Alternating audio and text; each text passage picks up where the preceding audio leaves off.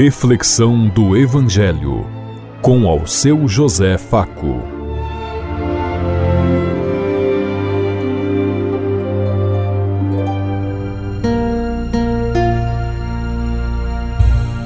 Paz e bem a todos os ouvintes da Rádio Construtiva e todas as emissoras em sintonia conosco e o povo que nos ouve. Queremos levar até você uma mensagem de amor através da palavra de Jesus Cristo, hoje no Evangelho de Lucas, capítulo 4, versículo 24 a 30. Segunda-feira, 4 de março de 2024. Que a graça e a paz de Deus Pai, Deus Filho, Deus Espírito Santo vos ilumine nesse dia e seja uma boa notícia para todos.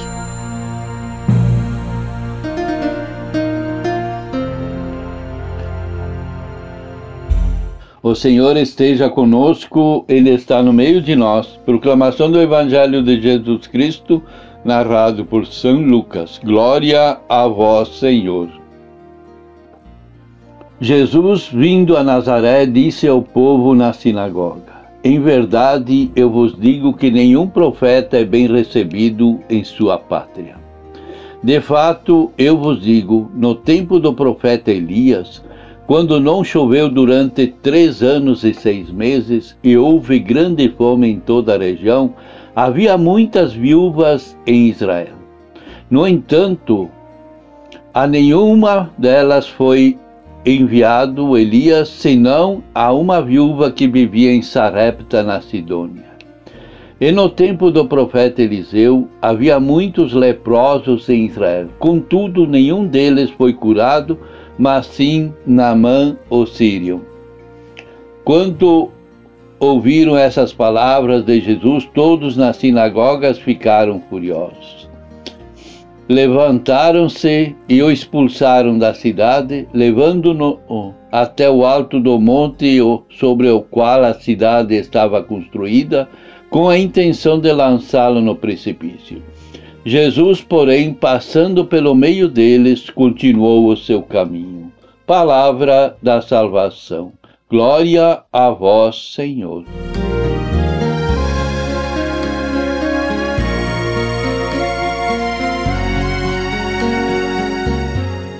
Não é fácil entender o desfecho da visita de Jesus a Nazaré, logo após o seu batismo. É muito violenta a mudança de atitude do Nazareno. Vai da admiração à fúria, mas seja como for, alguns pontos importantes vêm nos iluminar a vida do pensar hoje. Em primeiro lugar, todas aprovavam Jesus e o admiravam com as palavras cheias de encanto que saíam de sua boca. Com certeza, essa reação não foi causada pela oratória de Jesus, nem porque soubesse usar artifícios para seduzir os ouvintes. Como fazem tantos pregadores midiáticos e políticos hoje.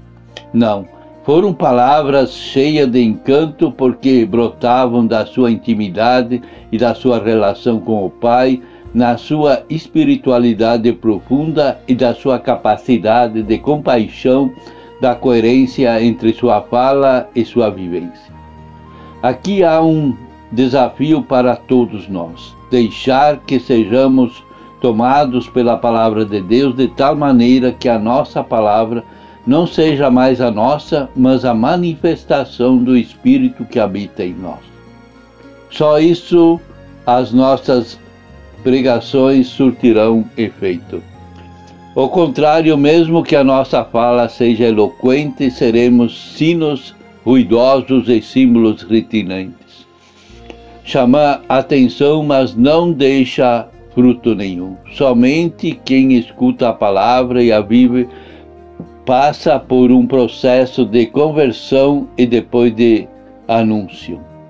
Não anuncie, não anuncia a sua própria sabedoria, mas a sabedoria de Deus, e essa muitas vezes parece estupidez aos olhos de quem a riqueza deu sentido da vida das pessoas e não a espiritualidade. A reação dos vizinhos de Nazaré encontra eco nas comunidades de hoje. É o pobre que não acredita no pobre Jesus é rejeitado por ser considerado o filho de José, um simples carpinteiro de Nazaré.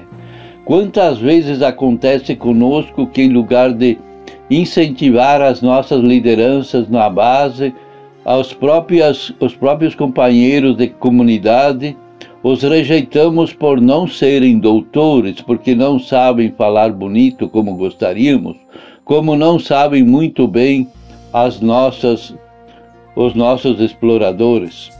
Parece que às vezes que há gente que sente prazer em destruir as lideranças da sua comunidade. Mas há as coisas que vão mudar só quando o pobre começar a acreditar no próprio pobre, quando ele se olhar no espelho. É o, é o segmento de Jesus que veio para que todos e todas tenham vida e tenham vida em plenitude, vivenciando a solidariedade e a fraternidade entre todas as pessoas, sem preconceitos e sem exclusões. É triste ver em todos os lugares hoje que a maior preocupação de muitas igrejas parece ser com o anúncio de rituais, com o número de cada vez maior de normas, decretos, rubricas, enquanto se ignora as questões, as grandes questões da humanidade, como a violência, a fome, a miséria, a exclusão, a exploração, a destruição da natureza e o extermínio de povos como indígenas, e assim por diante. Dificilmente se pode imaginar Jesus de Nazaré agindo dessa forma. Por isso, talvez se fale tanto no programa, nos programas religiosos dos meios de comunicação só num Cristo glorificado, glorioso, e tão pouco se fala do Cristo Jesus de Nazaré, aquele que foi pregado na cruz. Profeta, perseguido por causa das suas opções contra, concretas em favor dos sofredores, sem levar em conta a sua raça, religião ou situação social. Jesus nos dá o exemplo de como enfrentar esses problemas diante de críticas e rejeições, quando realmente tentamos ser coerentes com o profeta de Nazaré.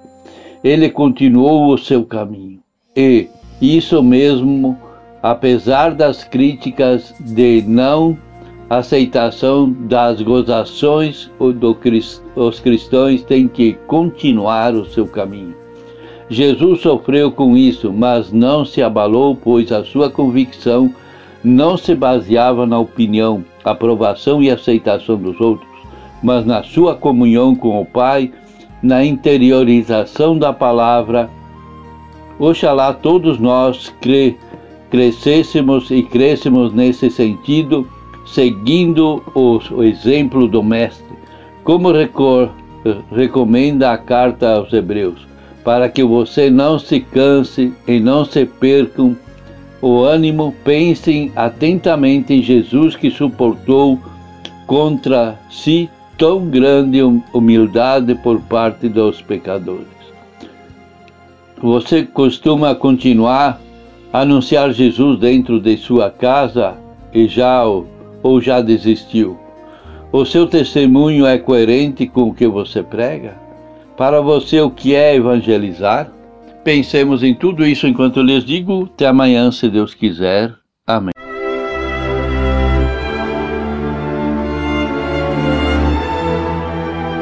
Você ouviu Reflexão do Evangelho com ao seu José Faco.